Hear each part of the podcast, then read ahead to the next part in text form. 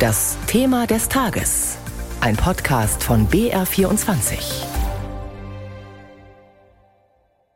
Es ist ein düsteres Bild, das der UN-Rat für die weltweite Biodiversität zeichnet. Er schätzt, dass auf unserem Planeten in naher Zukunft eine Million Arten aussterben könnten. Die Gründe sind vielfältig. Da ist die Art und Weise, wie wir Land und Ozeane seit Jahrzehnten nutzen. Das sind der Klimawandel oder die Umweltverschmutzung. Alles Themen, um die sich ab heute die Biodiversitätskonferenz im kanadischen Montreal dreht. Unser Thema des Tages heute früh hier auf BR24. Heute beginnen die Verhandlungen. Eröffnet worden ist der Gipfel schon am Abend. Antje Passenheim war dabei. Diese Konferenz hier ist eine historische Konferenz. Es geht ums Überleben unseres Planeten.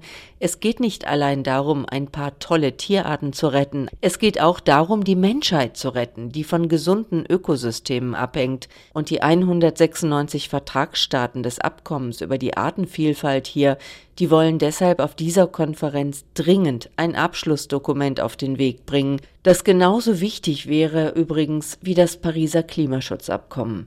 Über Ziele und die Hoffnungen dieser Konferenz hat meine Kollegin Antje Lemtes-Jahn mit Simon Plentinger aus der BR-Redaktion Landwirtschaft und Umwelt gesprochen.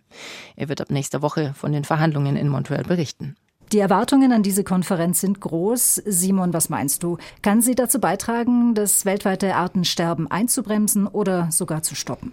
Ja, das ist zumindest die ganz große Hoffnung von allen, die das beobachten, von Naturschützern, NGOs, Wissenschaftlern. Die sprechen wirklich von der letzten Chance, jetzt das Ruder noch rumzureißen. Die Ziele, die sich die Konferenz mal 2010 bis 2020 gesteckt hatte, die sind ja krachend gescheitert. Kein einziges wurde davon vollständig erreicht.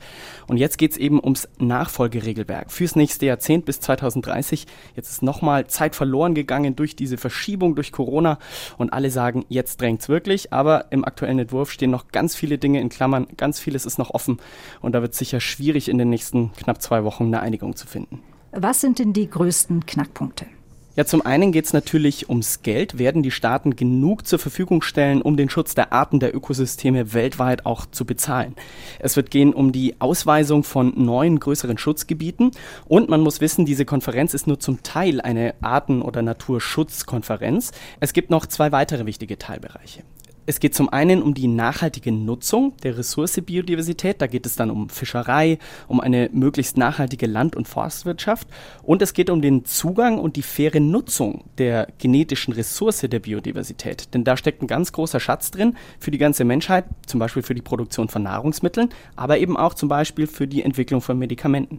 Worum geht es da genau und warum gibt es da Konflikte? Ja, der große Streitpunkt heißt digitale Sequenzinformation. 2010 hat sich die Konferenz in Japan darauf geeinigt, dass alle Staaten den Forschenden auch aus anderen Ländern Zugang zu den genetischen Ressourcen in ihrem Land geben sollen. Sprich, die dürfen kommen, klassischerweise Proben nehmen. Es wurde aber auch festgelegt, dass wenn mit diesen Forschungsergebnissen Gewinne oder Vorteile erzielt werden, also zum Beispiel ein neues Medikament, ein Impfstoff oder Saatgut entwickelt wird, dann muss das Ursprungsland daran daran beteiligt werden. Inzwischen arbeiten aber ganz viele Forschende gar nicht mehr unbedingt mit Proben vor Ort. Es werden nämlich überall auf der Welt ganz viele Organismen, Viren, Proteine inzwischen einfach automatisch ausgelesen. Die Gene werden sequenziert und diese digitale Sequenzinformation wird dann in Datenbanken gespeichert. Für die Forschenden ist das ein Riesenschatz, weil sie tausende von Vergleichsproben haben. Aber diese digitale genetische Ressource ist bisher überhaupt nicht geregelt. Und damit gibt es auch keinen Ausgleich für die Länder, die die Daten zum Beispiel ursprünglich eingestellt haben. Und da ist es jetzt eben die Aufgabe der Biodiversitätskonferenz, dafür einen funktionierenden, möglichst internationalen Mechanismus zu finden, mit dem alle Zugang haben, ohne dass es viel komplizierter wird als bisher. Darum machen sich die Forschenden nämlich Sorgen. Und die Länder des globalen Südens, wo ja ein Großteil des genetischen Reichtums zu finden ist, die machen sich Sorgen, ja, dass sie nicht angemessen beteiligt werden. Ja, und sind diese Sorgen beider Seiten berechtigt? Also mit Sicherheit eine Analogie, die man da ziehen kann, um zu verstehen, worum es da geht, ist vielleicht das Coronavirus. Da hat China sehr früh die Gendaten zur Verfügung gestellt von dem Virus. Dazu war es durch die WHO auch verpflichtet, aber der Zugang zu diesen Daten, der hat funktioniert. Aber der Vorteil, also ein funktionierender Impfstoff und die Gewinne, die damit gemacht wurden, der hat viele Länder des globalen Südens nicht oder sehr verspätet erreicht. Da hat es nicht geklappt und für solche Fälle braucht es eben globale Regeln. Hm. Jetzt kommen wir noch mal zum Thema Schutzgebiete. Das ist ja auch ein Punkt, der auch Bundesumweltministerin Lemke sehr wichtig ist. 30 Prozent geschützte Flächen an Land und im Meer bis 2030. So steht es als Ziel im Entwurf des geplanten Abkommens. Für wie realistisch hältst du das? Ja, es ist vor allem sehr ambitioniert. Es wäre wahrscheinlich eine Verdopplung der bisherigen Fläche an Land und eine Vervierfachung im Meer. Die große offene Frage ist aber, was dann alles genau dazugehört, was in diesen Gebieten noch erlaubt ist, wie sind die geschützt und ja, nach welchen Kriterien werden die ausgewählt. Und je nachdem, wie das ausgestaltet ist, davon hängt sehr stark ab, wie viel das dem Artenschutz überhaupt bringt. Außerdem ist fraglich, ob sich die Staaten überhaupt auf dieses Ziel einigen können. Und genau da wird es auch nicht einfacher dadurch, dass eben keine Staats- und Regierungschefs nach Montreal kommen wollen, oder? Ja, genau so ist es, denn es spielen ja nicht nur die fachlichen Fragen eine Rolle, sondern auch generell die Interessen, die die verschiedenen Staaten haben, die Konflikte, die sie miteinander haben. Und viele, die den ganzen Prozess beobachten, die sagen, das kann eigentlich nur gelöst werden, wenn die oberste politische Ebene, also die Staats- und Regierungschefs, da sind. Und ja, da steht viel auf dem Spiel, weil vor allem bei dem Streit um diese digitale Sequenzinformation, da haben einzelne Staaten aus Südamerika zum Beispiel schon angedeutet, wenn dafür keine Lösung in ihrem Sinne gefunden wird, ja, dann könnten sie am Ende vielleicht die gesamten Verhandlungen zu dem Artenvielfaltsregeln Regelwerk platzen lassen. Und letzten Endes wird es wahrscheinlich wieder mal ums Geld gehen. Wie viel Geld soll zur Verfügung gestellt werden? Also die Rede ist von 200 Milliarden US-Dollar, die es wohl pro Jahr mindestens bräuchte, um die Ziele weltweit umzusetzen.